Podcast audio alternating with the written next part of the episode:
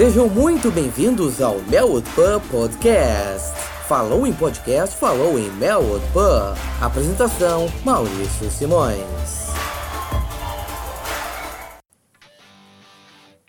Welcome, lads! O Melwood Pub está de volta! Mais uma edição, estamos chegando mais cedo, com uma edição é, uma semana depois da edição de número 20 e o motivo, é claro, ele é muito especial, afinal a UEFA Champions League teve o término de sua fase de grupos, o Liverpool está classificado às oitavas de final, conhecemos o nosso adversário e vamos falar sobre este oponente no programa número 21. Claro, teve também o clássico contra o Everton, jogo contra o Everton no Enfield. E é este assunto e também a Champions League que vai ser o grande momento, a grande pauta deste programa. E Cledir Cavalcante, o vice-capitão da porra toda, está comigo? Tudo bem, Cledir? Tudo ótimo aqui de Recife, eu sou Cledir Cavalcante. É, ainda muito animado com os resultados de mais recentes, né?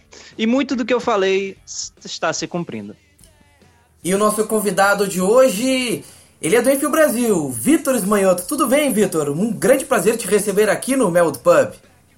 Aí, galera, prazer é meu. Vitor Esmanhoto, falo de Florianópolis, Santa Catarina. E só roubando pro Everton ganhar de nós, meu.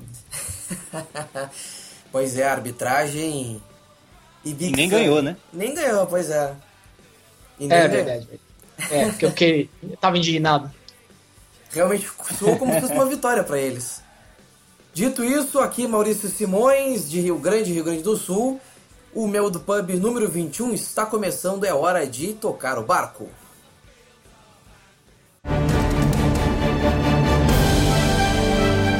Momento da temporada. Amigos, e foi o clássico com Everton que teve a dor de cabeça da semana. É, o Everton foi aquele time, para não dizer covarde, foi um time pequeno. Jogou como time pequeno e tendo o Sam Allardyce como técnico, acho que é bastante previsível que esse tipo de, de postura seja tomada. Foi um jogo, digamos assim, quase que um monólogo. Só deu Liverpool na maior parte do tempo.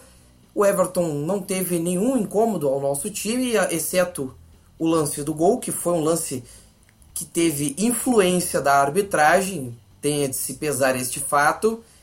Olha, complicado.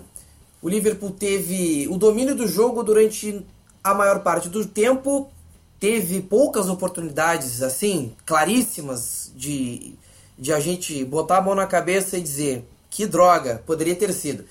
Claro que o gol que o Mané perdeu no final do primeiro tempo foi o motivo da discórdia após o gol do empate do Everton. Meus amigos, foi o jogo que era para ser o menos possível de perder pontos. Um clássico. Só que todo o contexto já começa a, a ter aquela luzinha de, de crítica. Começa quando a escalação sai e tem uma formação alternativa, a rotação do elenco segue a mil pelo Brasil, ou pela Inglaterra, se preferirem, mas a rotação do elenco segue firme, com Solanke titular, Ox titular, Robertson titular. E aí, meus amigos, Coutinho e Firmino no banco.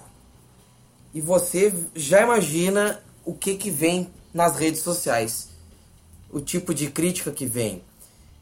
Segue o jogo, o time domina o Everton completamente, mas aí o Mané perde o gol. E vem críticas em cima do Mané, e não críticas leves, críticas pesadas. Segue o jogo, segundo tempo, e nada do segundo gol chegar. O Everton trancando a rua, trancando a rua e chega o gol de empate num pênalti extremamente discutível. Foi um lance que lembra bastante o pênalti dado em cima do Liverpool contra o Brighton. Um empurrão de leve nas costas que o jogador valorizou o contato e conseguiu o pênalti. E aí o gol de empate do Everton mudou totalmente o rumo do jogo, o Liverpool teve que correr atrás, o Everton obviamente trancou a rua e se satisfez com o empate. E o empate saiu amargo, foi um jogo desgostoso em termos de resultados, é, dava para ter saído com a vitória e todo o contexto complicou a situação.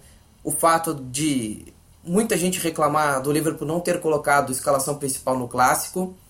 Outra coisa que também levou um pouco de ingrediente para esse empate foi o gol perdido pelo Mané e também a dificuldade do time em furar a defesa do Everton em alguns momentos da partida.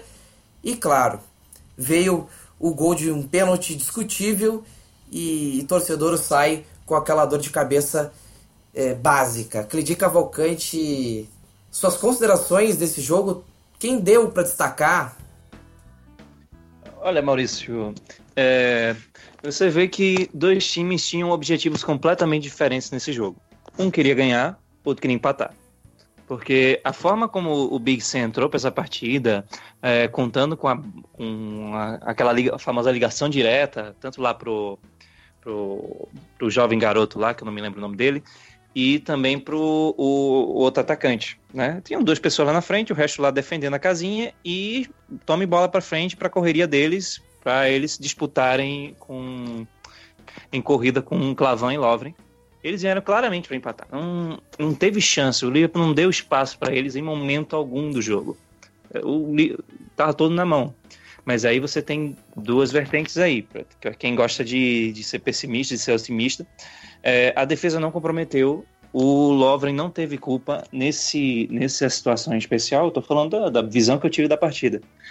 É, aquele empurrão não foi necessariamente um empurrão, pelo menos não suficiente para deslocar o jogador, o jogador deu uma valorizada, tal como aconteceu no jogo contra o Brighton, e o pênalti foi marcado, e essa foi simplesmente a única chance clara que o Everton teve de gol. E isso é um pouco frustrante para a gente, porque nós tínhamos o domínio das ações, nós tínhamos maior posse de bola, nós tínhamos maior ímpeto ofensivo, Quer dizer, nós tínhamos todo o ímpeto ofensivo, porque a ofensividade do Everton não se viu. Diferente de outros clássicos, esse o Everton entrou como o famoso, o clássico futebolton, aquele, aquele futebol nojento que envergonhava o, a Premier League, né? Que você acaba encontrando em uma parcela muito grande dos clubes da primeira divisão inglesa. Então, e até o City, o United contra o City do Mourinho fez isso. Pois é que isso você encontra em uma parte absurda. Isso é triste pro futebol. É claro que é uma tática, cada um quer, quer conseguir pontos da maneira que, que melhor lhe convém, mas é, eu não sou nenhum amante disso. E com certeza muita gente que gosta de assistir futebol não. Porque, por exemplo, você vê dois times, como a gente já via antigamente, dois times jogando o mesmo futebol, então a partida é horrível. Mas aí o Liverpool tomou o controle das ações, foi muito bem ofensivamente. Eu não, eu não acho certo crucificar o Mané, porque ele fez uma boa. Ele não fez uma boa partida, bem verdade, mas é, você crucificar o cara mediante o histórico que ele tem, eu acho um pouco exagerado. Porque todo mundo faz escolhas ruins, todo mundo erra. É, ele podia ter feito melhor ali, porque tinha mais três pessoas para ele tocar a bola, mas ele preferiu chutar e acabou chutando errado. É escolhas que a gente faz. Não vai colocar esse peso psicológico no, no jogador que, que, muitas outras vezes nos ajudou tremendamente, não só como gols, como assistência, como movimentação, puxar marcação. Então, essa, essa perseguição, que existe uma necessidade de achar um culpado pelas coisas, mas é, não necessariamente precisamos achar um culpado para as coisas. É, o Mané foi mal, mas é, o, a nossa ineficiência, que também combina com a proposta do, do, do do Everton em defender, em segurar um empate na casa do, do Liverpool, é, o Everton acabou sendo feliz, porque era essa a proposta. Não foi muito diferente de outros clássicos que tínhamos campanhas mais propositivas, os dois times iam para cima e tal. É, até a gente teve, um, teve uma outra partida que a gente fez o gol e tomou o um empate do Jagielka no finalzinho, mas foi um puta golaço, foi outra questão, outra, outra postura. Né? O Everton foi feliz no que ele quis fazer.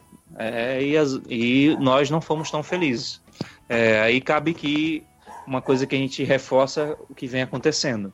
Klopp está fazendo um rodízio, ele está tentando achar uma solução, uma solução válida, é, da melhor forma possível, de você rotacionar esse elenco sem perder qualidade e sem desgastar os seus principais jogadores. Por isso que é, quando eu via na escalação que Coutinho e Firmino estavam no banco, eu já entendi de cara o que o Klopp queria além dele mostrar que tem elenco, e realmente dá para dizer, tam, mesmo que tem elenco, é, você sofrer com lesões a esta altura do campeonato, como aconteceu na temporada passada, quando a gente perdeu um, por um tempo um Coutinho, aí também, aí também coincidiu que a gente perdeu o Mané, Mané para a Copa Africana de Nações e a gente sentiu esse golpe, a gente sentiu essas ausências. E hoje que nós temos elenco, a gente pode administrar isso.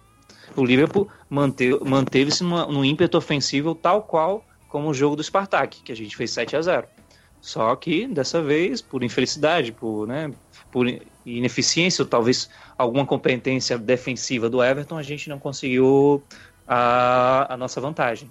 Né? Mas o clube entrou com a mesma postura ofensiva que a gente viu contra o Spartak, que a gente também tem visto em outros jogos.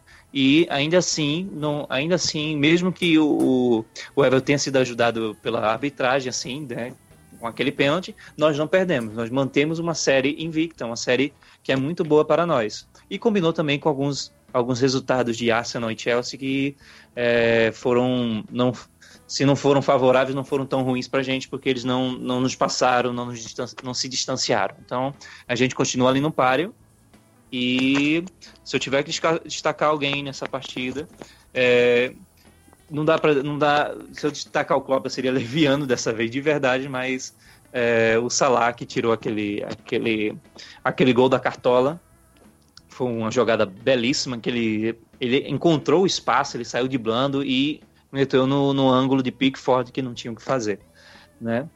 É, nosso time foi bem hoje, não suficiente para vitória, mas não é motivo para se desanimar. Pois é, Vitor, eu quero ouvir suas considerações do clássico contra o Everton e, e, claro, seu destaque da partida. Beleza, então, galera. É, classicão contra o Everton, né, esse final de semana. É, ontem a rodada começou boa pra gente. O Chelsea perdeu pro West Ham.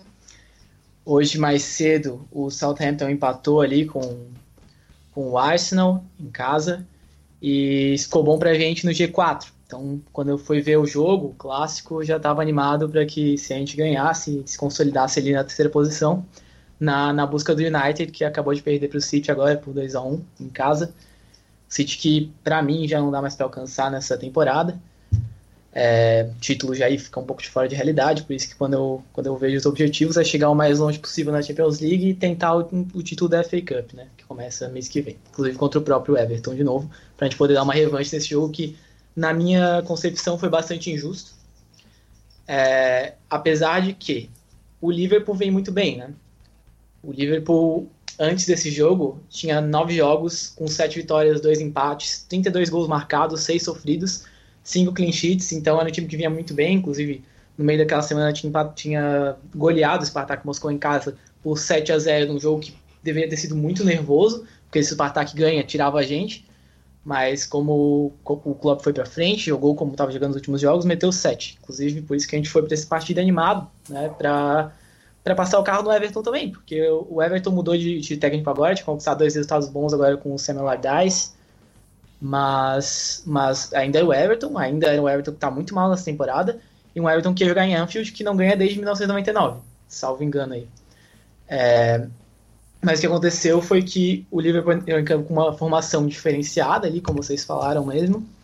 É, Coutinho e Firmino foram para o banco, o que para mim não é demérito do Klopp de forma alguma o Klopp entrou com um time que, que, que tá nesse objetivo, os últimos jogos de rotacionar, porque são muitos jogos em dezembro, e a gente não sofrer com aquele negócio de chegar em janeiro com lesões e aí não conseguir engrenar, perder partida boba, né? Como aconteceu com o Liverpool na, na temporada passada. Então acho que nesse ponto o Klopp acerta muito na, na rotação do elenco.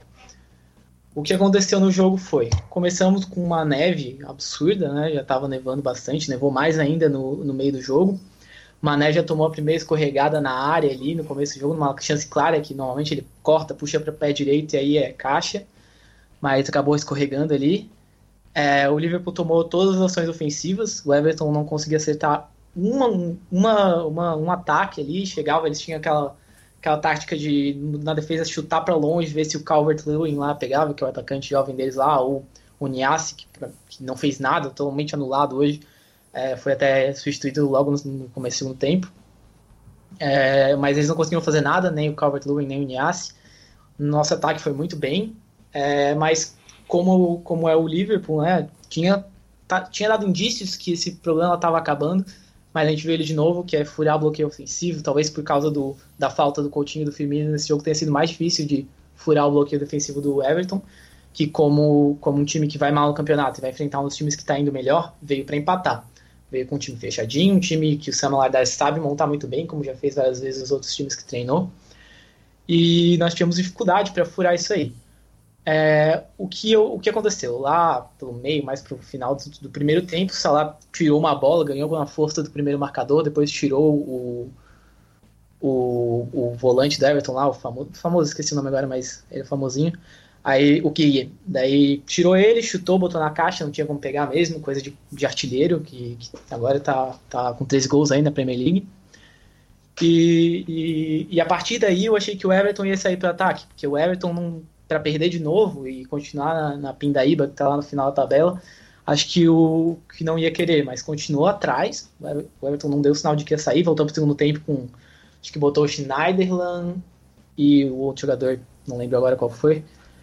É, mas o Aaron Lennon, isso, que precisava de uma, de uma saída mais rápida ali na, na ala, e era um cara mais rápido, que não adiantou muito também. O Everton, o jogo inteiro foi anulado pelo Liverpool. Liverpool tinha todas as ações, eu nunca, nunca vi isso, nem de times menores, assim, chegar em Anfield não conseguir jogar nada, eles não jogavam nada, absolutamente nada.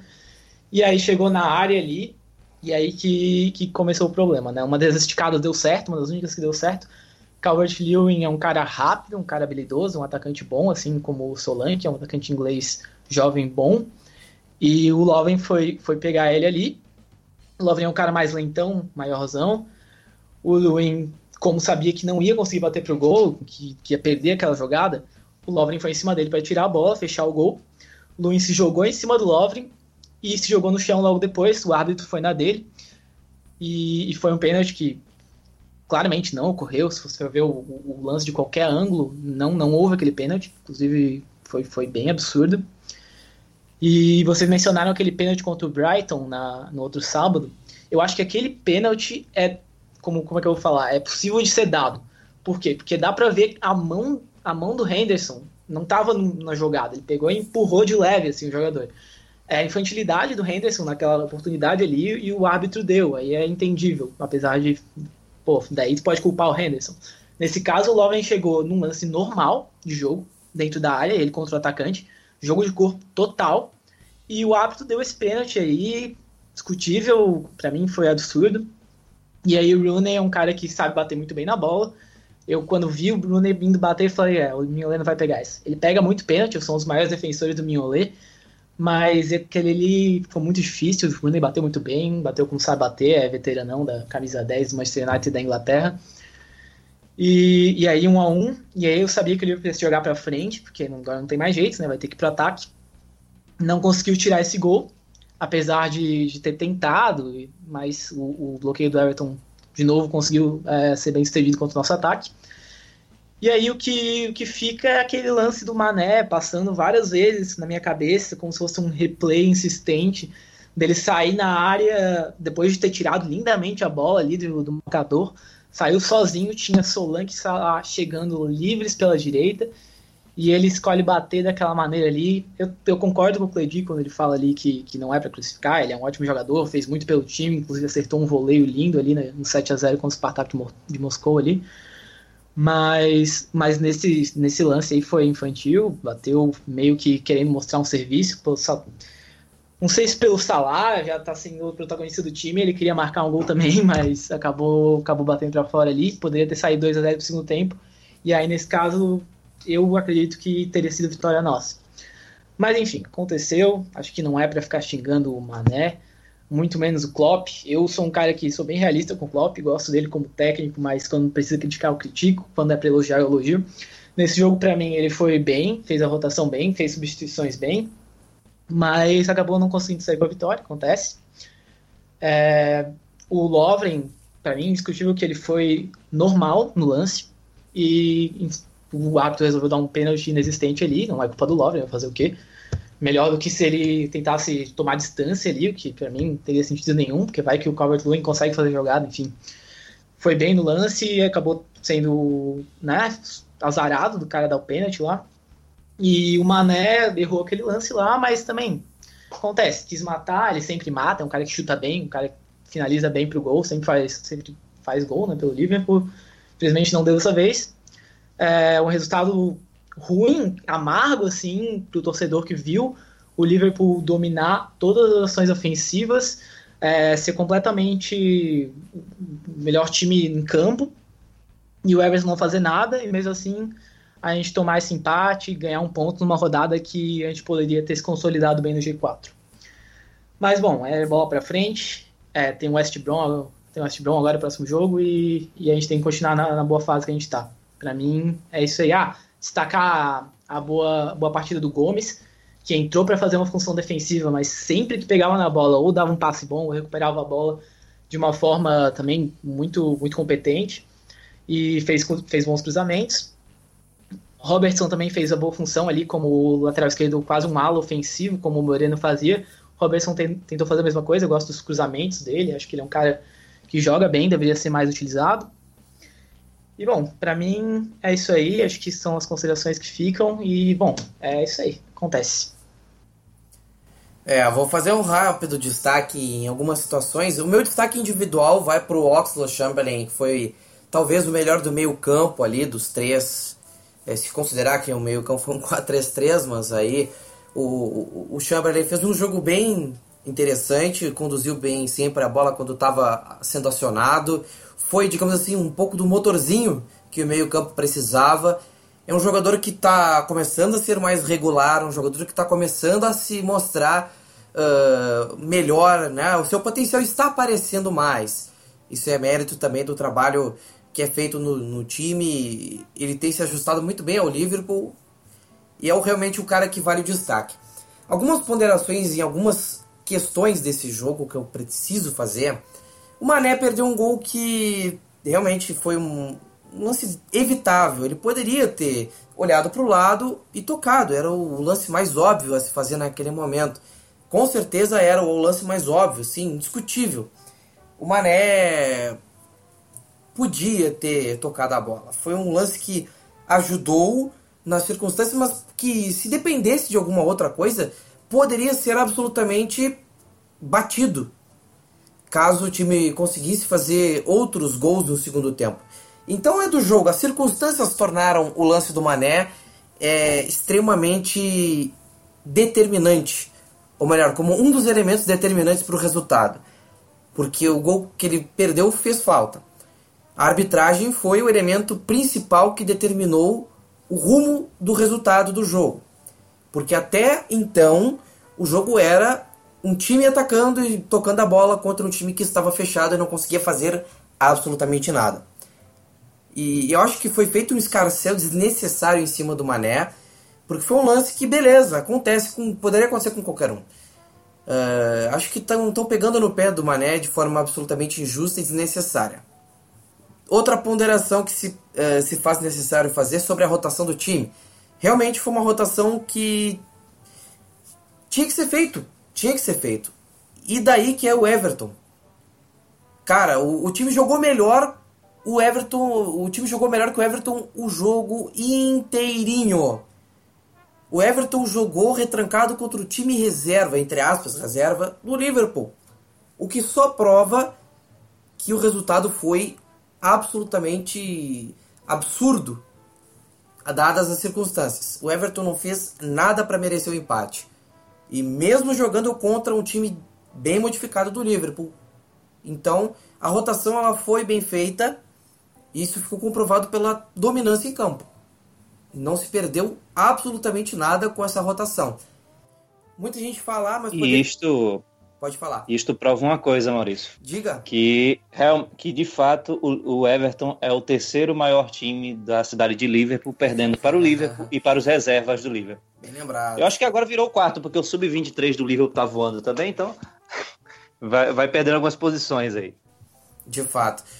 Continuando por aí, é... a rotação ela se faz necessária e se o time não rodasse o elenco nesse jogo, se o Klopp não fizesse isso, iam reclamar reclamou, o torcedor reclamou mesmo com a rotação acontecendo. Beleza. Se tivesse ganho o jogo, ninguém ia estar tá falando dessa rotação.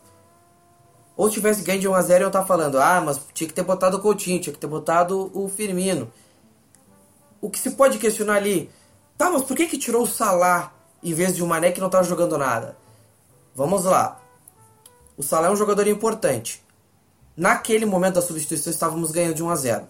Você tiraria o jogador que pode ser preservado ou o Mané que ainda está em campo que mesmo não estando bem, ele pode melhorar. Botando um outro nome ali, ele pode melhorar. O Salah já fez a parte dele, é melhor preservar, ele é o artilheiro do time. Beleza. Pode se questionar isso aí.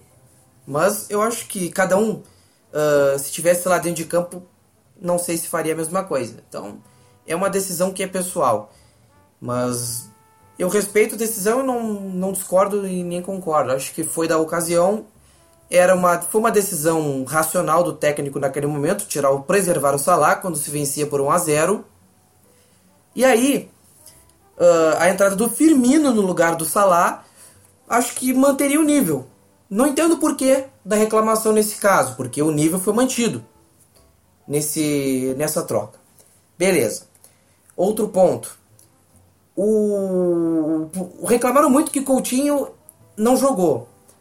Teve uma informação de que ele não treinou durante a semana. E isso também precisa ser considerado. As pessoas elas chegam na hora talvez sem saber um pouco do que passou durante a semana de treinos, é, como é que o jogador está fisicamente.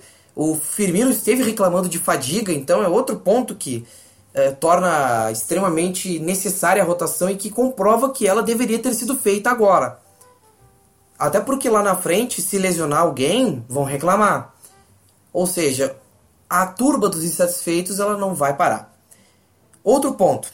Eu queria falar do Robertson, ele fez um jogo bom, mas ele não foi ajudado pela, pela tática de jogo.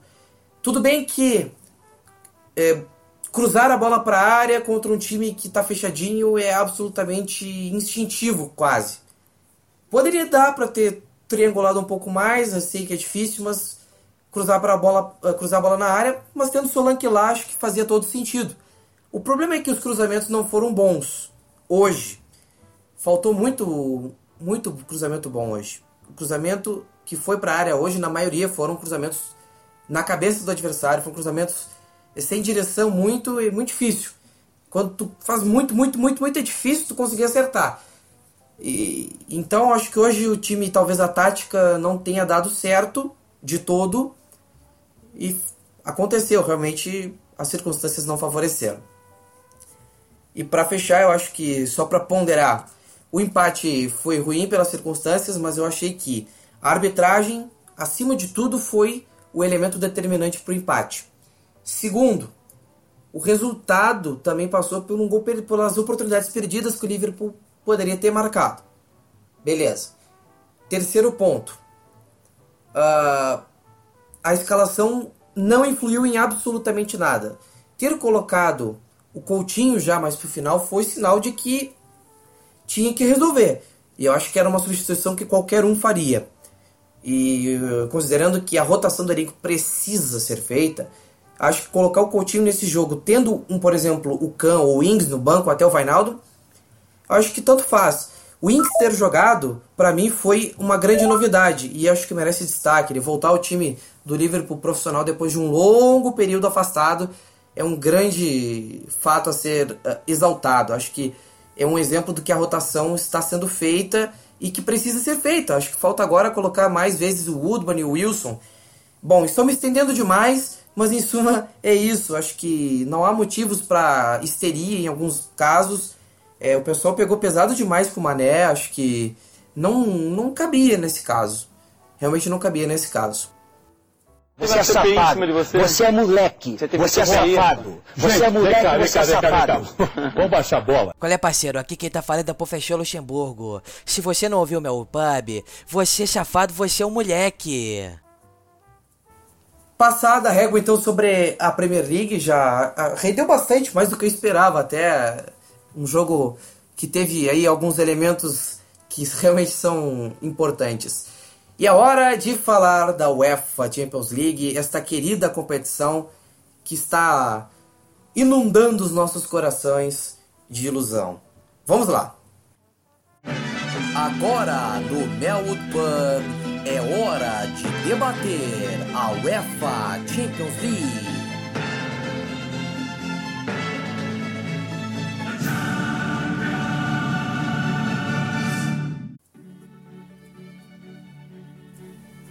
E aí, meus amigos, chegou o dia do 7 a 0. Chegou Liverpool e Spartak Moscou. Liverpool e Spartak Moscou era um jogo que muita gente tinha medo.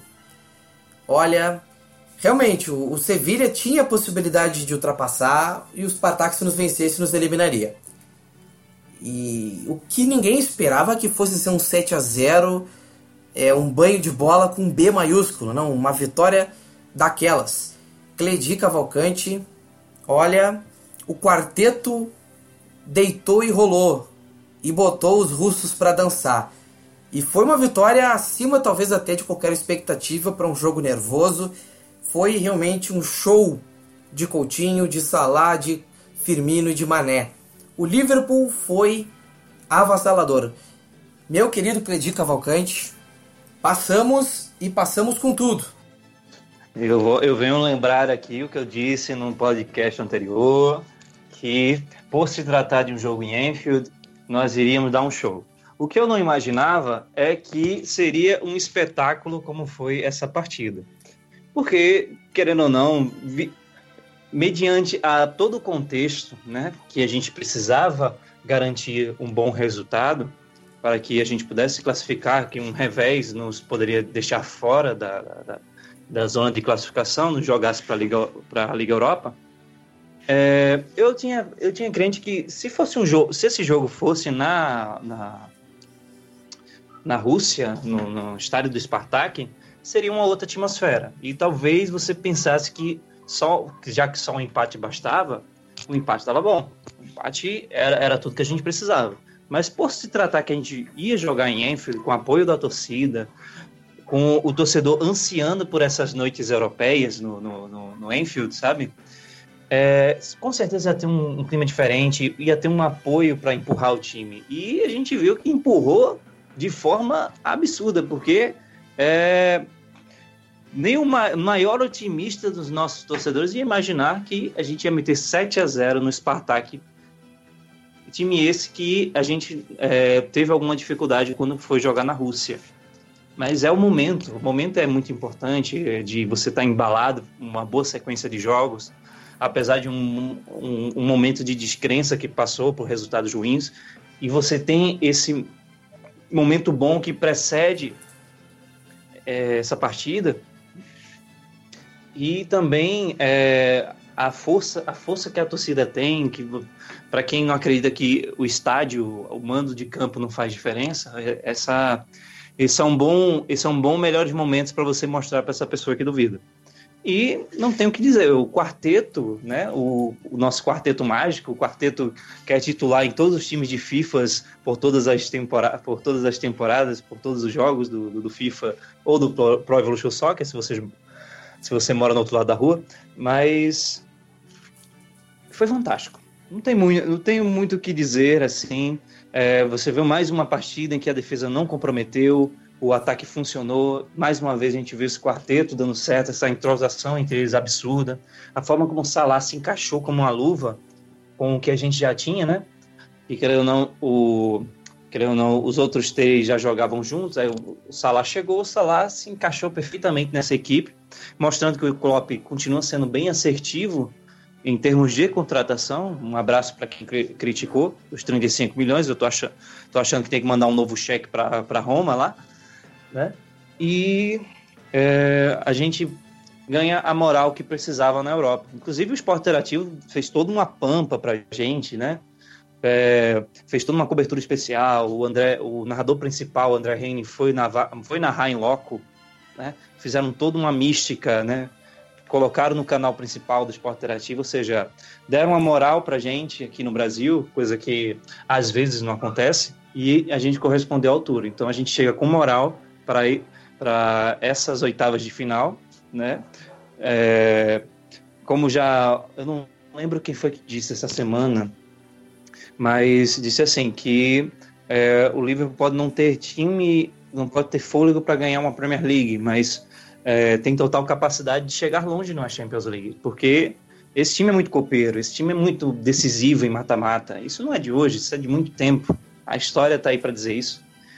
E eu acredito que os próximos passos né, na Champions League serão tão emocionantes quanto que o, o Klopp está com esse time fechado, está conseguindo resolver os problemas, ainda que ainda que a seu ritmo, né, a seu ritmo natural, não seja no ritmo que nós torcedores ansiosos esperamos, mas é, a gente consegue ver coisas boas. E não tem como não ficar animado depois de um 7 a 0 para os próximos passos na, na Champions League. o clube está indo muito bem e eu não duvidei de uma vitória contra o Spartak. Só não esperava que seria uma vitória tão elástica, mas feliz, muito feliz por causa disso. Vitor, sobre o 7 a 0 tu estava nervoso antes do jogo e e é difícil também aquele 7 a 0 ninguém estava esperando, mas foi para lavar a alma, não foi? Ah, mas com certeza, com certeza. Eu no dia saí um pouco atrasado do trabalho, cheguei em casa, a gente tinha começado. Até avisei no grupo do Anfield Brasil para ninguém comentar o resultado lá, que eu, que eu queria ver quando chegasse. Cheguei, liguei a televisão, já tava 2 a 0 deu dois minutos eu tava vendo o jogo, já tava 3 a 0 Então, uma felicidade muito grande, né? Eu achei que, que o Klopp talvez fosse poupar um pouco o time, não sei, mas não. Ele falou, não, tem que decidir, jogo decidido, é, jogo de decisão, né? E meteu todos os nossos quatro melhores jogadores de ataque. Tinha Coutinho, tinha Salah, Mané, Firmino. E aí não deu outra. Time, time que tinha que se agigantar em casa para não dar nem chance de Spartak sonhar em ganhar esse jogo. É, já chegou abrindo 3 a 0 e e, bom, foi um banho de bola, né? Já foi falado aí. O, o, o, todos os jogadores trabalharam muito bem no jogo. Foi um, um jogo que o, o, time inteiro estava muito, muito bem acertadinho. É, e, e, golaços, né? Teve aquele voleio do Mané absurdo, depois um cruzamento ali pela esquerda. Mané pegou de direita e fuzilou no gol, sem chance para o goleirão pegar.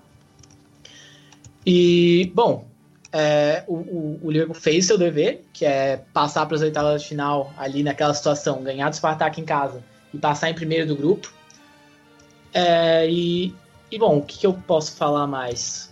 Moreno se machucou no, no, meio do jogo, foi uma pena, né? Saiu meio, meio tristão ali, meio que dando uma chorada.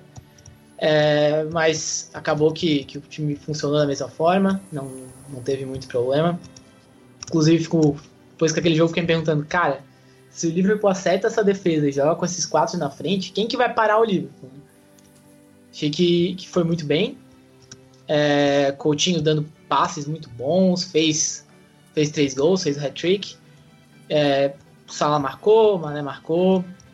E, e bom, o, o, que eu queria comentar a mais acerca desse, desse jogo e da, da Champions League em geral é que o, o Karius tá no, tá no nosso gol ele fez um, uma fase de grupos regular ali. É, não achei que ele, que ele foi um cara que comprometeu, nem que caísse grandes críticas sobre ele. Mas ao mesmo tempo eu vi muita gente comentando que se sente mais seguro com o Karius no gol.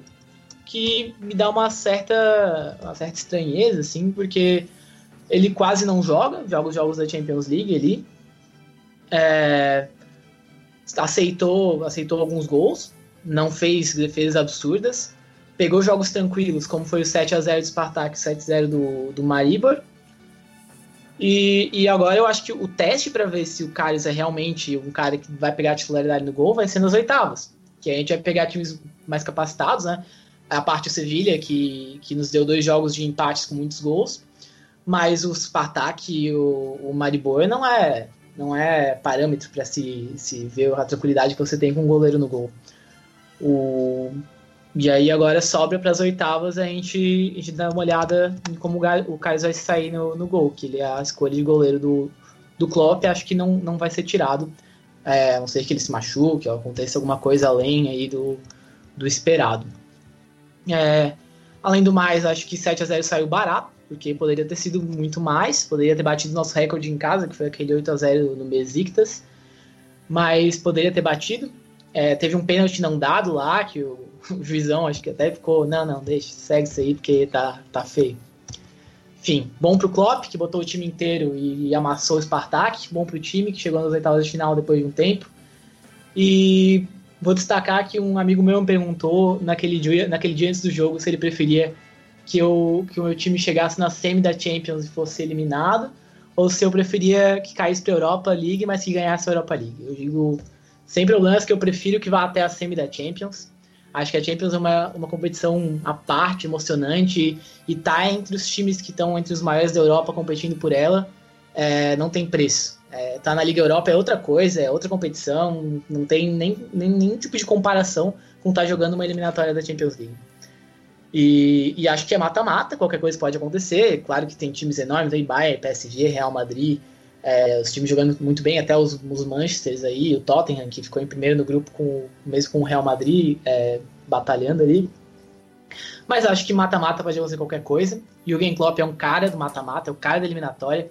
Isso falo com a imagem clara do gol do Lovren lá, quando a gente virou contra o Borussia Dortmund em casa, naquela Europa League. Que para mim foi um dos jogos mais emocionantes que eu já vi do Liverpool na minha vida.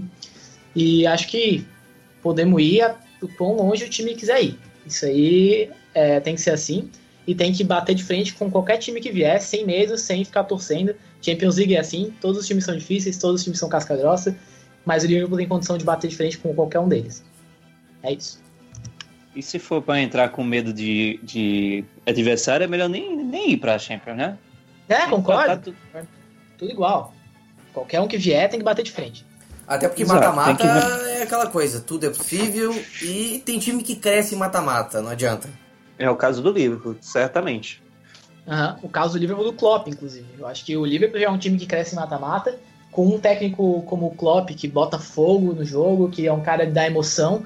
Acho que tem tudo para bater de frente com qualquer um, como eu falei. Não tem medo de Real Madrid, de Barcelona, PSG, não, o que vier, a gente vai dar jogo duro e vai, vai, ser, vai ser legal esse primeiro semestre de 2018. De fato. Cleidinho, o que, que tu achou da, da participação do Liverpool na fase de grupos? Foi satisfatória, ao teu ver? Para mim foi bastante satisfatória, sim, porque é um clube que é cercado de, de desconfiança nessa, né, nessa competição, né? Por, por não manter uma regularidade de, de, de outros carnavais, de estar sempre por lá, sempre fazendo bons jogos. A última participação foi completamente pífia. É, e nessa, nessa, nessa edição, a gente teve, algum, teve alguns jogos difíceis, alguns jogos que a gente que escancarou nossos problemas defensivos. E aí o que todo mundo achou que isso ia nos impedir de ir adiante. Mas a gente também, mesmo nesses seis jogos e todo o espaçamento entre eles, a gente acompanhou uma evolução do Liverpool, né? Tipo, tivemos nossos dois primeiros empates contra os times na, na teoria, mais fortes do, do, do, grupo.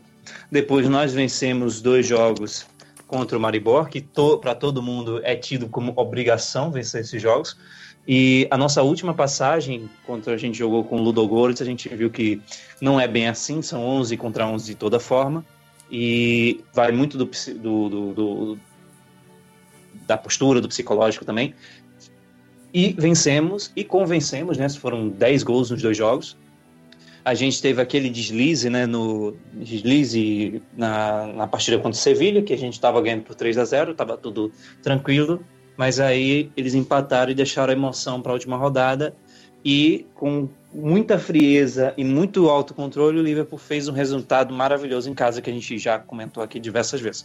Eu achei satisfatório sim, é um bom começo, certo?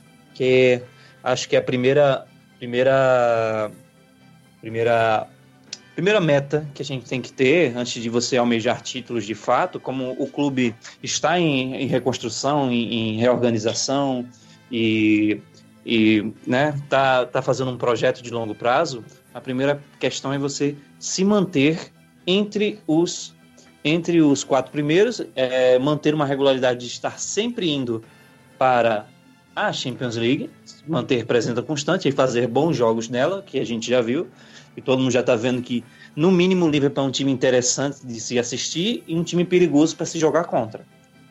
Isso a gente vai ganhando essa fama, com, combinado com o nosso trabalho na, na Premier League, de se manter entre os quatro primeiros e, e já que o título essa temporada parece distante, parece nas mãos do time azul de Manchester, a gente consegue bater de igual para igual com, é, com, as, com aquela competição ali pela, pelas outras três colocações que dão vaga à Champions League. Então, é, se o objetivo é, antes de tudo, se perma permanecer, se, se mostrar constante e se mostrar forte para a Champions League, o Liverpool, nessa fase de grupo, ele fez muito bem e é, é muito digno de estar na fase, na fase de mata-matas e que continue sim um bom trabalho, que no ano que vem nós estejamos na Champions League de novo e a gente é, continue crescendo, que é o que tem acontecido nos últimos anos.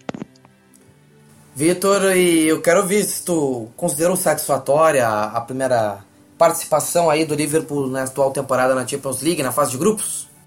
Então, eu acho que quando a gente descobriu o grupo do Liverpool na Champions League esse, esse ano, acho que foi uma reação geral de que poderia ter sido muito pior, que poderia ter sido o grupo do Tottenham, que foi junto com o Borussia Dortmund, Real Madrid, poderia ter sido um grupo com PSG, com Bayern, enfim, com, com times maiores da Europa. Nós caímos com um grupo com Sevilha, Spartak e, e o Maribor, time esloveno, quase sem expressão nenhuma. É, mas apesar de tudo, a gente sabe muito bem que o Liverpool, além de ser um time raçudo, difícil de jogar contra, também é um time que gosta de entregar uns jogos tolos, uns jogos contra oponentes facilmente é, batíveis, né? Então não é um grupo que o torcedor do Liverpool olha e fala, ah, já passamos. Eu acho que é, um, é uma coisa que tu tem que prestar atenção, tem que estar todo o jogo ali pronto para fazer um bom trabalho, é, principalmente isso para o Liverpool, com uma zaga que é, é, é, muito vacilante ainda, né? Eu acho que apresentou sinais de melhora, mas ainda é aquela coisa que chega Lovren clavando as águas, enfim, Lovren Matip é uma coisa que você começa a pensar se não vai dar um erro ali, se vai ter uma bola passada errada, se não vai entregar alguma coisa.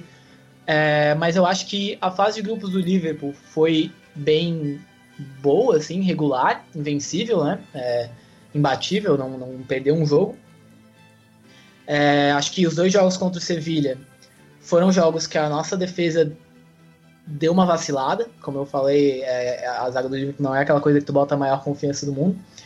É, em Anfield aquele 2 a 2 e lá no estádio deles aquele 3 a 3 Eu acho que, o, apesar das circunstâncias daquele 3 a 3 era um jogo menos vencível do que aquele de Anfield. Eu acho que era mais fácil ter levado os três pontos naquele primeiro dia do que era naquele nesse, nesse penúltimo jogo agora.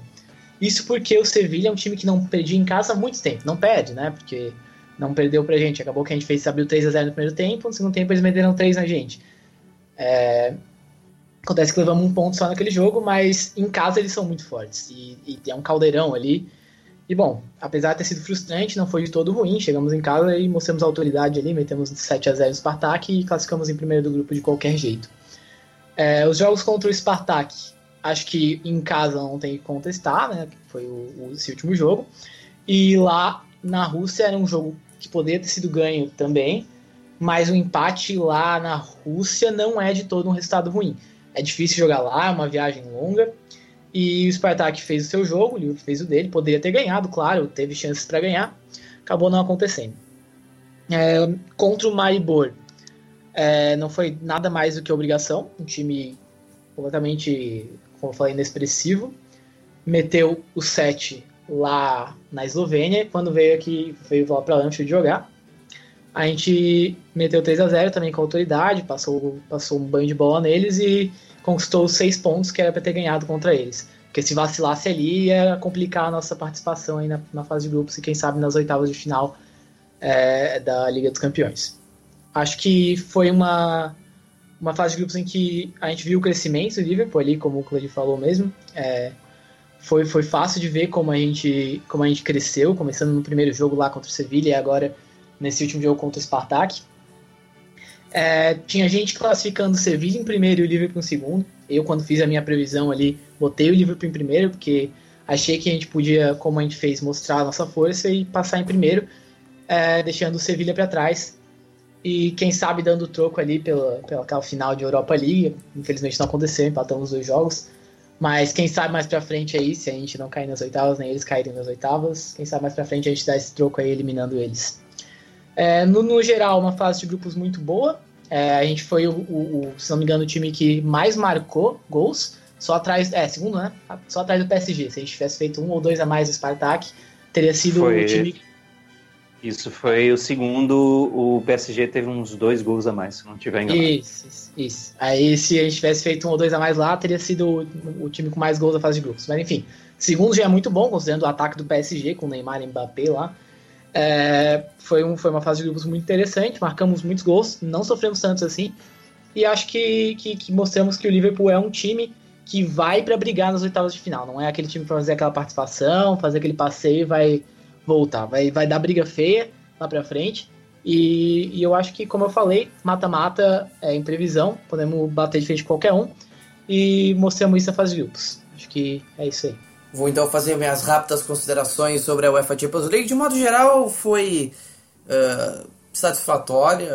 O time não, uh, não passou grandes sufocos, assim, em termos de risco de ser eliminado. Uh, quando tinha risco, era algo dentro do. digamos assim, dentro de um, uma margem bem administrável. Os únicos pontos complicados foi o jogo de estreia contra o Sevilha. Aliás, o jogo contra o Sevilha foi aquele empate amargo. Teve um jogo contra o Spartak fora que dava para ter ganho também. É, mas dava sim as circunstâncias se tornaram um jogo difícil. Depois teve os jogos contra o Maribor, uma grande vitória contra o Maribor. O jogo contra o Sevilha foi a sensação de derrota por causa de um 3 a 0 virou 3 a 3 E aí veio o jogo contra o Spartak, que foi aquele banho de bola. De modo geral, o Liverpool passou por tudo nessa primeira fase, altos e baixos, teve seus momentos críticos e seus momentos de, uh, de, de auge. O time sai fortalecido para o mata-mata por causa desse jogo contra o Spartak, pelo poderio ofensivo que o time construiu, inclusive por marcar muitos gols desde o começo da Champions League, é, inclusive já no, no confronto contra o Hoffenheim pela, pela fase preliminar, acho que já dava para ver que o ataque ia ser devastador e claro, a defesa quando contribuiu foi é, realmente um ponto muito positivo para o Liverpool e vale destacar, nos jogos que não tomamos gol, geralmente vem a goleada. De modo geral, a Champions League teve seus pontos positivos. E, amiguinhos, é hora de falar do nosso adversário. Hora, hora de falar do nosso adversário. E os nossos amiguinhos do Mel do Pub, os queridos parceiros do Mel do Pub, vão dar o seu parecer sobre o nosso adversário. Quero ouvir primeiro o parecer da turma. Vamos ouvir! Fala galera do Melwood Pub, eu sou o Leandro Martins e eu tô aqui para fazer uma pequena e breve análise do nosso adversário nas oitavas de final da UEFA Champions League. É, o sorteio decidiu que o nosso adversário fosse o Futebol Clube do Porto. A equipe portuguesa ela já, ela já passou no caminho do Liverpool algumas vezes. Para ser mais preciso, vai ser o terceiro duelo é, na Europa entre as duas equipes. E assim, a gente tem que analisar agora o a posição no campeonato de cada um, a temporada de cada um, como que os jogadores de cada um estão indo. E eu acredito que vai ser uma vai ser uma, uma partida bacana, se eu pudesse dizer. Vai ser um, um, um confronto muito muito interessante. Uh, uns já vão falar que que o Liverpool é amplo favorito. Outros vão falar que o Porto vai surpreender. Cada um escolhe a maneira de pensar a respeito disso. Eu acredito que vai ser um duelo, uh, um duelo bastante interessante. Eu acho que entre as duas equipes o Liverpool é favorito sim, mas não tão favorito como, como uns cantam. Uh, eu acredito que, que vai ser uma partida para para se abrir o olho, porque serão dois jogos e se você se você bobear em um deles, você acaba caindo fora. Uh, o Liverpool, o Liverpool enfrentou o Porto, uh, como eu falei duas vezes, e uma delas foi na nas quartas de final da da Taça UEFA, né, que seria a Europa League hoje, de 2000 2001. E na casa do na casa do Porto foi um 0 um a 0 e tal. E em Enfield Road foi. O Liverpool venceu por 2 a 0 E a segunda. Segunda partida, depois, a segunda partida das duas equipes já, já foi sete anos depois, que foi 2007, 2008. E o resultado foi foi um empate de novo no, no Estado do Dragão e o Liverpool venceu em casa por 4 a 1 é, e foi um jogo foi um jogo bastante bastante agitado e o Torres até brilhou bastante nessa partida tendo tendo Michael Owen brilhado na primeira em 2000 2001 pois bem é, a nossa primeira partida contra o Porto será no Estado do Dragão. Vai ser vai ser na data 14 de fevereiro de 2018 e, e o jogo de volta que talvez seja uma coisa muito boa decidir em Enfield vai ser em 6 de março e eu acredito que eu acredito que se houver um empate uh, no primeiro jogo e a gente tra trazer a decisão para para Enfield a gente pode transformar isso numa, numa situação bastante desconfortável para o Porto. A gente não pode também subestimar o adversário. A gente tem que entrar com, com o melhor que a gente tiver. A gente vai estar jogando uma oitava de final de uma UEFA Champions League. Então é uma coisa que não é nada tranquilo, como muitos podem, podem imaginar. Então eu acredito que, que a gente tem que entrar com o melhor que tiver. Uh, acredito que o Liverpool precisa, na janela de transferência de janeiro, ir atrás de reforço. Eu acho que a nossa zaga precisa de, de, de reforço. Eu acredito que a defesa precisa ser reforçada pelo fato de que muito, em muitos momentos a gente está vencendo, em muitos momentos a gente está com o jogo na mão e por um erro individual de um defensor a gente acaba perdendo pontos preciosos. E se a gente começar a fazer muito isso, ainda mais numa Champions, uh, eu acredito que vai dar tudo errado. Então, ó, o, o Liverpool está em quarto na, na Premier League. O Porto está em primeiro na, na, na, Primeira Liga. Então eu acredito que, é, assim, é, a liga tem, tem uma grande diferença. As, entre as ligas tem uma ampla diferença. Mas o, o Porto vem bem na, na sua liga. Então é, é um time sim para abrir o olho. É, é, como o Klopp já falou a, a respeito do Maribor. É, um determinado clube venceu e é o campeão do seu país. Não importa qual é o país, ele é o campeão. E você tem que tratar um campeão como um campeão. Então a gente, é, o Porto vem liderando, Porto está empatado em 36 pontos no momento com, com o Sporting. Então é, é bom a gente abrir o olho. O Liverpool gosta muito de de transformar jogos mais, jogos mais simples em jogos mais complicados. Nesse caso, eu não acho que seja um jogo simples, mas ele não é tão complicado quanto poderia ser. A gente poderia ter pego uma outra equipe que complicasse mais, tipo o Real Madrid. Então é uma questão de, de colocar o pé no chão, é, analisar as dificuldades que a equipe tem, analisar todos os problemas defensivos, tentar corrigir é, usar a janela de transferência de janeiro para tentar mudar o que, o que for que precisa mudar e entrar em fevereiro para quando chegar em 14 de fevereiro é, o, o Liverpool conseguir um bom resultado. Eu falei sobre o empate na casa do Porto, que seria um resultado mais aceitável do que uma derrota, óbvio, e vencer na casa do Porto também é muito possível. E perder também é totalmente possível. Uh, é, como eu falei, é uma partida interessante, tudo pode acontecer. E ainda mais a gente vai jogar um estádio onde a torcida vai estar apoiando o adversário. Então, eu creio que o primeiro jogo tudo pode acontecer, mas a, a decisão em Enfield ela tem que ser nossa. A gente tem que vencer essa partida em Enfield, mesmo que a gente não se classifique, mas a partida em Enfield a gente tem que vencer. Porque se é para sair da Champions, a gente tem que sair com com a cabeça erguida. Eu acho que, que temos condições, totais condições de passar.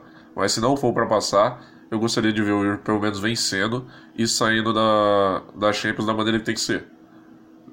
Então, eu acredito que é isso. Agora a gente tem que aguardar os próximos capítulos aí e ver o que, que vai acontecer na, na janela de janeiro. Ver o que, que o Porto vai fazer na janela de janeiro também. A gente tem que analisar a mudança dos clubes, a evolução do time, ou, ou ver o que vai acontecer se o time vai piorar daqui até fevereiro. Então, muita coisa pode acontecer, muitos jogos podem acontecer. Uh, então, a gente vai, vai esperar. E em fevereiro a gente provavelmente vai estar falando aqui de novo, quando estiver mais perto. Mas por enquanto, eu gostei do adversário. Assim, eu acho que é que vai se manter um mantém-se um equilíbrio. Não necessariamente é um, é um time tão fraco como uns já estão já apontando. E eu acho que, que dá sim para o Liverpool passar. E quem sabe numa chegar numas quartas ou, ou até mesmo numa semi. Nunca se sabe, né? Futebol é jogado, é 11 contra 11, então vamos esperar. E é isso aí, galera, e até a próxima. Olá, é o Drayton, administrador do Renda Mil Grau, também conhecido como Rendão Capitão no Twitter. E me pediram aqui para falar umas coisas sobre o Porto. Admito que eu não acompanho muito nem o campeonato português, nem a trajetória do Porto até aqui na Champions, mas vamos lá. Pelo que eu andei pesquisando aqui, o Porto ataca muito pelas laterais. Porém, sempre encerra, quase sempre encerra pelo, pelo meio. Sendo assim, o nosso, principalmente o nosso lateral esquerdo terá uma, um bom trabalho segurando a ala direita deles. Mas principalmente o perigo é a nossa dupla ou trinca de zaga segurar principalmente o Abubacar, que é o grande artilheiro deles. Só na temporada ele tem 17 gols, sendo 5 pela Champions. Um detalhe é, útil até de tomar nota é que a defesa do Porto é relativamente sólida, tem sofreu 15 gols contando a temporada toda até aqui, só que eles não são nem um pouco estranhos a tomar cartões amarelos. Só nessa Champions League foram 12. Isso demonstra, de certo modo, que se o nosso ataque estiver inspirado, eles vão sofrer e possivelmente vão pendurar muitos jogadores. Isso pode jogar a nosso favor. Eu honestamente Fico até feliz que tenha sido o Porto escolhido, né? Te teoricamente, tecnicamente, é um time mais fraco do que outras opções que a gente podia acabar enfrentando, como Bayern de Munique, Juventus ou Real Madrid. Porém, não são um time a ser subestimado. Se nós formos descuidados, voltando novamente ao que eu mencionei sobre não tomar cuidado com as nossas laterais e segurar o homem gol deles na frente, então, possivelmente, nossa defesa vai sofrer. Eles são um time que gosta de jogar no contra-ataque, correndo pelas pontas e tome bola enfiada para o centro. Então, nosso time tem que ficar bem atento. E, bem, como é do Liverpool que nós estamos falando aqui, pode saber, a gente vai sofrer, isso é garantido. Fala galera, aqui é a Carol, pela primeira vez conseguindo participar do podcast. Infelizmente não pude participar antes por alguns probleminhas, mas enfim, eu estou aqui. É isso aí então. Falando um pouquinho então sobre a questão do, da participação do Liverpool nas oitavas de finais da Champions League. Sorteio que saiu na segunda-feira, agora dia 11. E nós vamos enfrentar o Porto. Bom, é, de cara, a primeira coisa que você pensa em olhar foi como a fase de grupos do Porto se desenhou. Quando você pega a fase de grupos do Porto, num grupo composto por Porto, Besiktas, Mônaco e Leipzig, de cara você botaria, talvez colocaria o Porto ali como um dos favoritos, dependendo de como como estava o, o, o, elenco, o time. Eu particularmente não conheço muito o, o time e o elenco do Porto como um todo, mas você já via um Mônaco desmanchado, que provavelmente não iria render da mesma forma como os anos anteriores. O Leipzig, que tinha algumas, algumas expectativas de bem, porém era uma competição nova para o time, então não tinha como prever muito como, como seria a fase de grupos para o Leipzig. E você vê um Besiktas. Besiktas que teoricamente era um time bom, porém não, eu particularmente não esperava atuações estratosféricas do time. E você vê então o Porto perdendo em casa no primeiro jogo pro Besiktas. Besiktas que ao final da fase de grupos foi o melhor time do, do grupo em que fez parte e seguido pelo Porto. Quando você vê no geral as situações, olhando bem friamente os, os, os dados, os números, você vê Porto ganhando de um Mônaco muito fraco, fora de casa, e ganhando do Mônaco em casa, tomando dois gols ainda, de um time que já não tinha mais condições de se classificar. O único sheet do Porto foi fora de casa, exatamente contra o Mônaco, o time mais fraco do, do grupo. Quando você pega os confrontos com o Leipzig, é um time que já não vinha muito bem, né? Graças a graças à novidade, digamos assim, de nunca ter participado de uma, de uma fase de grupos de Champions League, um clube novo, com jogadores não muito experientes. Você tinha Werner, o Keita, o Keita que vai vir para o Liverpool próxima, próxima temporada aí, ele já é nosso, né? Enfim, você vê atuações um pouco contestáveis, digamos assim. Uma derrota bem apertada para o Leipzig, que não, não fez uma fase de grupo boa, muito pelo contrário, fora de casa. E um 3 a 1 em casa, ok. Considerando o melhor time do grupo, que foi o Besiktas, você vê uma derrota em casa por 3 a 1 logo na primeira rodada e um empate em 1 a 1 fora de casa. Quando o Besiktas já estava relativamente tranquilo para jogar o, essa parte final da fase de grupos.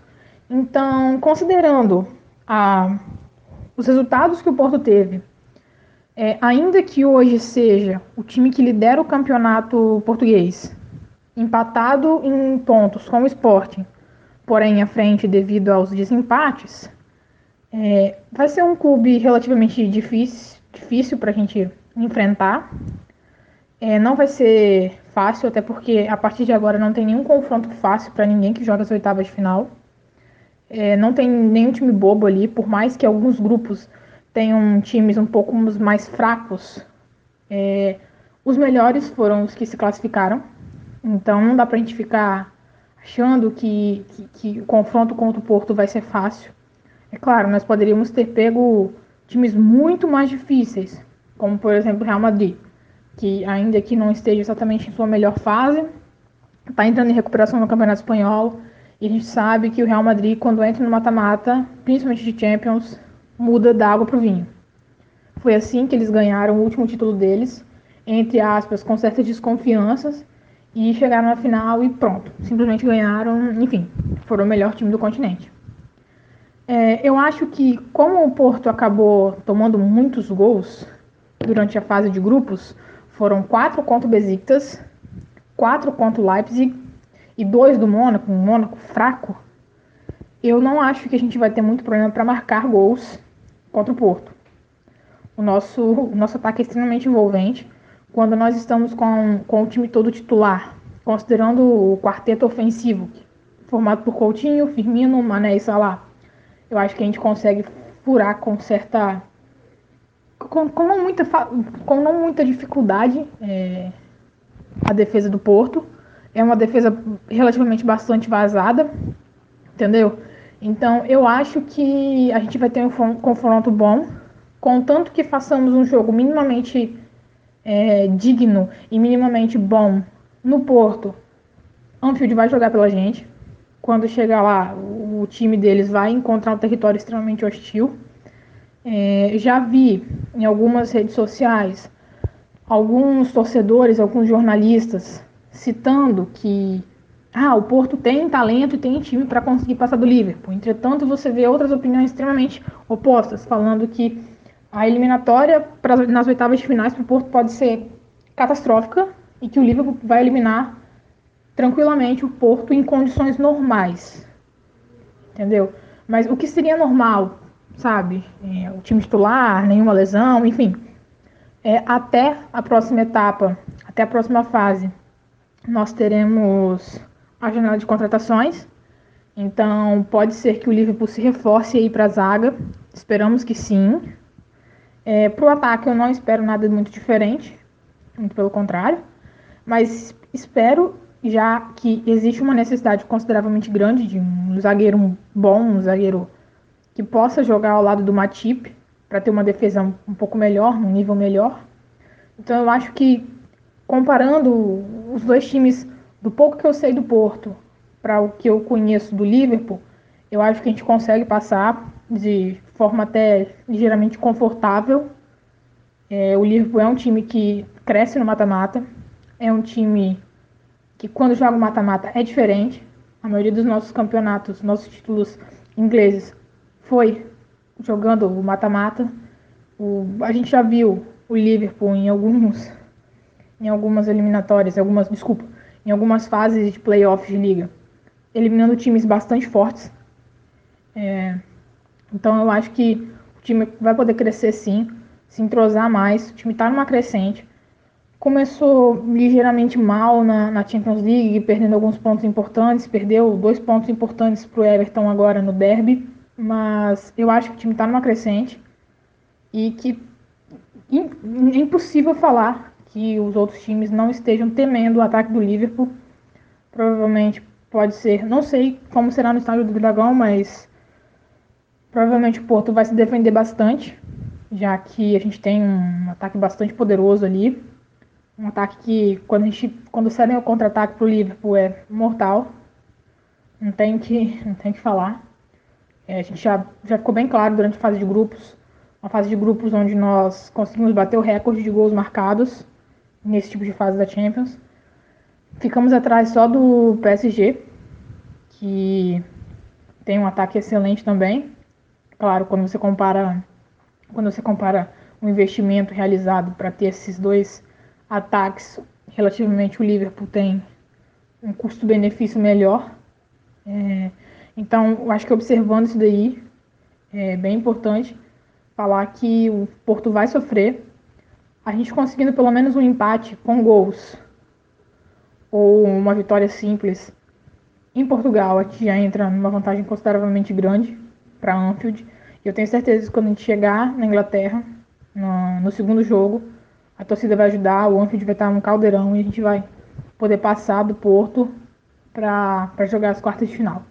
Acredito que a gente vai ter então uma vitória relativamente tranquila, jogando da mesma forma como nós jogamos, por exemplo, contra o contra o Spartak. A mudança de tática do Klopp foi muito bem-vinda, melhorou muito. O time melhorou bastante depois daquela derrota contra o Tottenham. Então eu acredito que a gente vai conseguir passar assim para a próxima fase, é, batendo o Porto. Bom, depois de ouvir o parecer da nossa turma, de nossos amigos aí sobre o nosso adversário das oitavas de final, eu vou ouvir o Cledir Cavalcante e depois você vai ouvir o Vitor falar sobre esta equipe que vai ser a nossa adversária nas oitavas. Pois bem, meus caros amigos, o adversário está definido, é o Porto, a equipe de Portugal, uma equipe tradicionalíssima, que não se enganem, né? É porque existe a falácia de que ah, pegamos um adversário fácil, um adversário difícil todo mundo que está nas oitavas de final de uma Champions League está lá por total mérito, sabe? Que não é fácil, competição muito nivelada, nivelada por cima. O Porto é sim uma, uma, um adversário perigoso, um adversário que pode surpreender, vai ser um jogo difícil, mas é, eu acredito muito no Liverpool como um time copeiro, um time que se dá muito bem em competições como essa, sabe lidar com esse tipo de pressão. E o, o jogo de ida é no Estádio do Dragão e o jogo de volta, o jogo para definir mesmo, é no Enfield. E acredito muito nessa classificação também, especialmente porque a fase de grupos mostrou uma evolução do Liverpool, mostrou que, que estamos prontos para alçar voos maiores. Claro que ainda há muito a melhorar, mas isso é muito positivo para nós. Então, é, fiquei animado, com, mas eu estaria animado todo, se fosse qualquer outro adversário. Que venha o Porto e que façamos dois excelentes jogos pela oitava de final e que venha a classificação.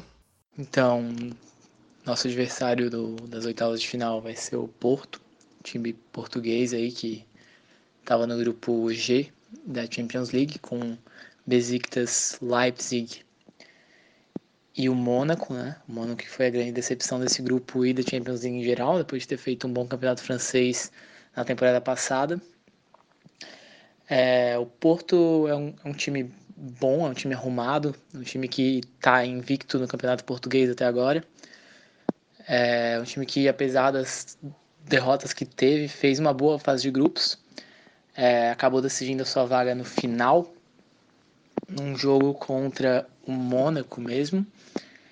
E acabou derrotando o Mônaco em casa por 5 a 2 não dando nem chance para o Leipzig sonhar em pegar essa vaga. O Leipzig acabou perdendo também para o Besiktas por 2 a 1 na Alemanha. É, e acabou que o Porto ficou com esse segundo lugar do grupo e se classificou para agora enfrentar o Liverpool.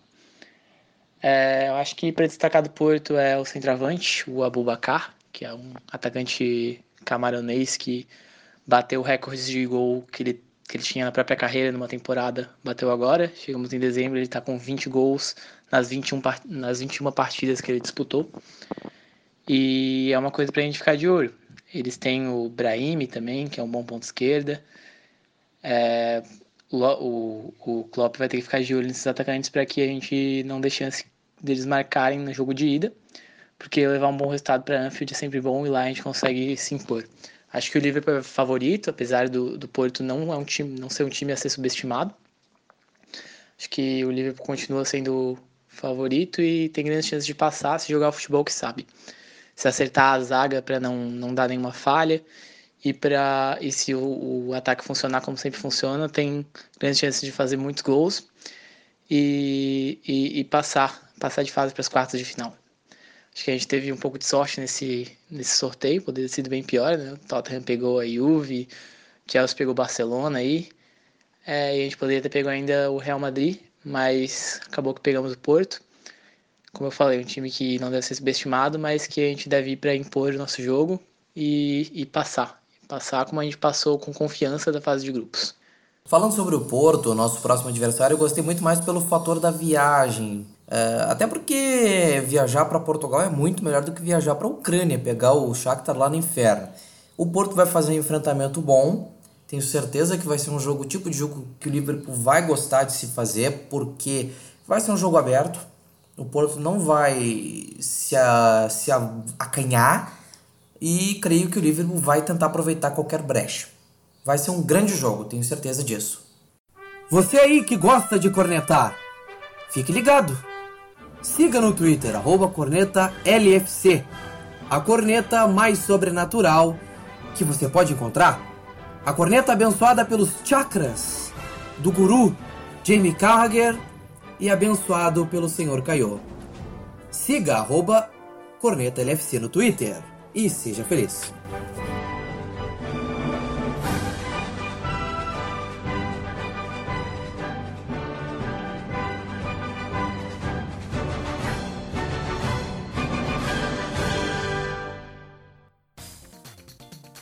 Amigos, depois de fazer os pareceres sobre a UEFA Champions League, o nosso adversário, então é hora de ouvir do Cledi Cavalcante o que, que tu tem de corneta, meu caro amigo.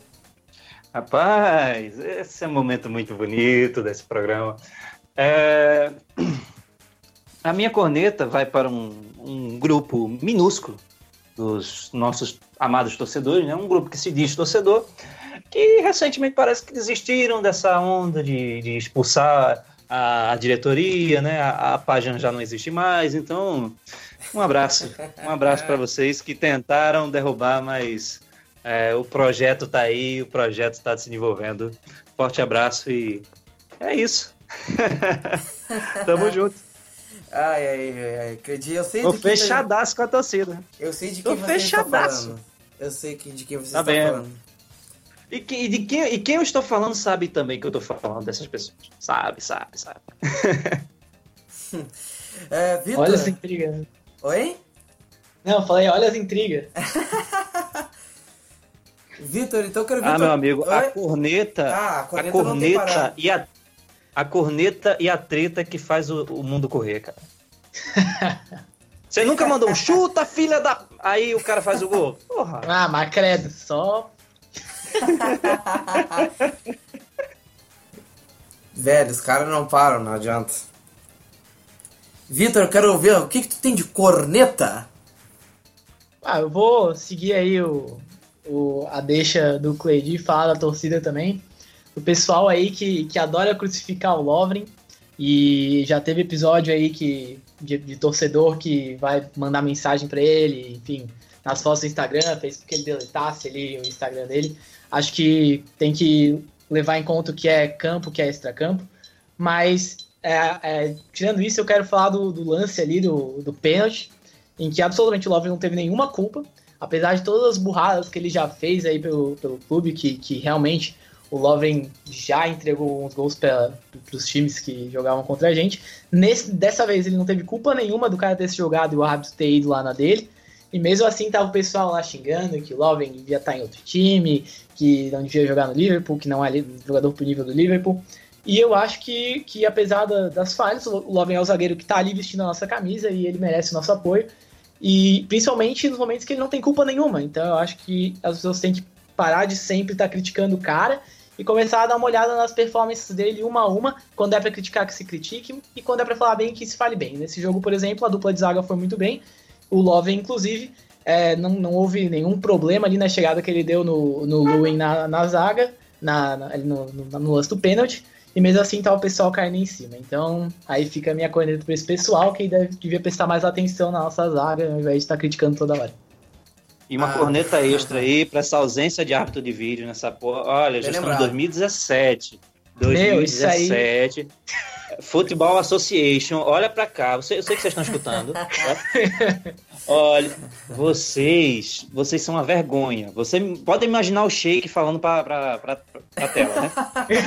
Aí, vocês são uma vergonha, cara. Vocês têm que, vocês têm que agilizar isso, cara. Porque se o nível da, da, da, da arbitragem tá, tá querendo equiparar-se de igual para igual com o Campeonato Brasileiro, alguma coisa tem que ser feita. E se hoje em dia nós temos recursos, vamos usar os recursos, pô.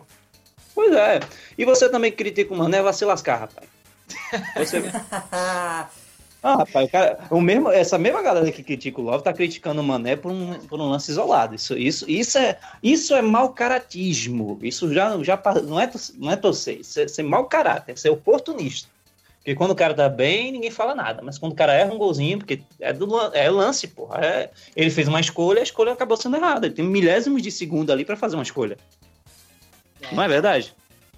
Aí ele fez uma escolha errada, acontece, segue o jogo. Segue o jogo. Se brincar é, na próxima partida, vai ter gol de mané e, e o povo tá aí calado. Ah, mas, é, mas sem aí. dúvida, sem dúvida isso aí. Nessa toada do hábito de vídeo aí, realmente, a Premier League é uma das, das maiores ligas do mundo, se não a maior, com uma das maiores direitos televisivos, o pessoal lá ganha uma grana é, federal ali nesse negócio. Muito gigante. Meu Deus. E, e aí não põe a porcaria do hábito de vídeo. Ah, na temporada passada o Liverpool se lascou, não foi uma, não foi duas, foi muitas vezes por erro de arbitragem idiota, principalmente naquele janeiro horrível que a gente teve em 2000, aí no começo de 2017. E, e eu lembro claramente daquele empate contra o Sunderland. Nossa, como doeu aquilo lá. Enfim, é, eu acho que isso aí já, já, já é um debate que tem que ser vencido. O futebol precisa de ato de vídeo para lance de pênalti, para lance de impedimento, que, que dá a, a, o, o, o, o arbítrio do, do, do juiz ali às vezes o cara faz uma decisão errada, faz mesmo. E às vezes eu não tô nem culpando o cara, o cara cometeu um erro. E aí, daí acaba que o time é totalmente prejudicado de uma forma às vezes decisiva que poderia ter sido evitado caso tivesse o vídeo ali para você olhar e poder dar o veredito lá se realmente houve impedimento, se realmente houve pênalti. Pois é, e você olha para a versão macro disso, às vezes o clube faz, uma, faz um, um projeto de longo prazo imenso, que isso envolve, isso envolve gasto, envolve investimentos, para você você faz toda uma estrutura, você mira uma parada para você chegar a uma determinada quantidade de tempo. E aí você não consegue por erro humano. Isso aí é isso é uma sacanagem que você pode ter. Eu não estou falando necessariamente do Liverpool, estou falando de um contexto de Premier League. Todo mundo, que muitos times ali fazem seus investimentos, é, é, fazem um trabalho de longo prazo também e às vezes são prejudicados por coisas que não competem a ela, por erro humano. E se, erro, se, se esse erro humano, se ele não pode ser sanado de vez ele pode ser minimizado, a hora é agora. Porque antigamente, realmente, a arbitragem inglesa era, era fantástica aqui, era exemplo para todo lugar, mas hoje em dia caiu no nível. Então, é, reforça a, a, a, a, parada. Essa discussão tem que, tem que ir adiante. Que, Não. que a gente consiga incentivar isso aí. É, com certeza. E nem que o árbitro fosse ótimo. Tudo bem, eles estão cometendo vários erros agora na Premier League nesses últimos anos, mas nem que fosse um cara muito bom e que normalmente não errasse, fosse uma exceção, tem que ter lá, para quando precisar a gente poder olhar, e mesmo que fosse para confirmar a decisão do árbitro, mas que tivesse o recurso ali para quem pudesse usar. É, a minha corneta vai para a turma dos insatisfeitos. De novo. Opa! Porque não tem. Eu abri a caixa de ferramenta aqui, viu? Porque não tem jeito de fazer essa torcida feliz. Se põe o time completo. Ah, reclama, reclama, da, reclama da substituição, que demora para trocar. Se bota o time alternativo. Ah, tinha que ter escalado fulano de tal. Tinha que ter escalado cicrano. Se o time ganha o jogo, tudo bem, ninguém fala nada. Se o time empata, ah, mas o fulano fez isso. Ah, mas fulano fez aquilo. No caso dessa vez foi o Mané. Ah, mas o Mané é isso. Ah, mas o Mané é aquilo. Ah, mas o Mané é egoísta. Ah, mas o Mané é isso. Tudo bem, cara. Cada jogo é um. Cada jogo é um. E criar conflito por causa disso é bobagem. Uma coisa assim, não tem o menor cabimento, é ridículo. Simplesmente ridículo. O Mané fez um lance que é absolutamente normal. Normal de que é, pode acontecer com qualquer um. De perder um gol ali, de, de, de não ser altruísta e olhar pro lado e tocar a bola. Criar, criar conflito por causa dessas coisas não tem cabimento, gente. A gente tava ganhando o jogo. E tinha gente reclamando do Mané, quase crucificando o Mané. Quase crucificando o Mané. Isso não tem o menor cabimento. Mas uh, e se o time vai de um jeito ou de outro, vai com três zagueiros, vai sair três zagueiros, estão reclamando. Se o técnico dá uma coletiva de imprensa, tem gente reclamando. Eu não consigo entender o que, que eu preciso fazer. Eu realmente não entendo se a pessoa está tão insatisfeita com o Liverpool ou com algumas coisas. Eu não sei mais o que fazer, eu não sei. Alguém tem uma sugestão, algum tipo de profissional da área médica? Não sei, cara. É difícil. Cornetas como eu recomendo... essas... Oi? Eu recom... Não, o profissional da médica que eu recomendo para algumas pessoas é o coveiro. O coveiro resolve todos os problemas dele. ai, ai, ai. E cornetas como essa você acompanha no arroba cornetalfc no Twitter, braço do Mel do Pub. Você acompanha lá as cornetas mais esotéricas da internet. Rapaz, esotérico define bem, viu? Esotérico, assim, é, é, é, potente. É uma palavra de domingo. Estamos gravando no domingo, então. Definitivamente. Aliás, eu queria agradecer, Vitor, pela presença no Meld Pub. Muito em breve você retornará aqui para outros debates aqui conosco. Prazer é todo meu. É, obrigado pelo convite aí. Sempre bom poder conversar com o pessoal sobre o Liverpool. Poder mandar umas cornetas também, às vezes é bom. E, enfim, estou disponível aí quando, quando quiserem bater mais um papo. Tamo aí. Obrigadão. É isso aí. Com esta manifestação, encerramos o podcast desta edição 21. Muito obrigado pela sua audiência. Voltamos muito em breve com mais Mel do Pub. Tchau, tchau! Um praticamente tchau e um praticamente até a próxima.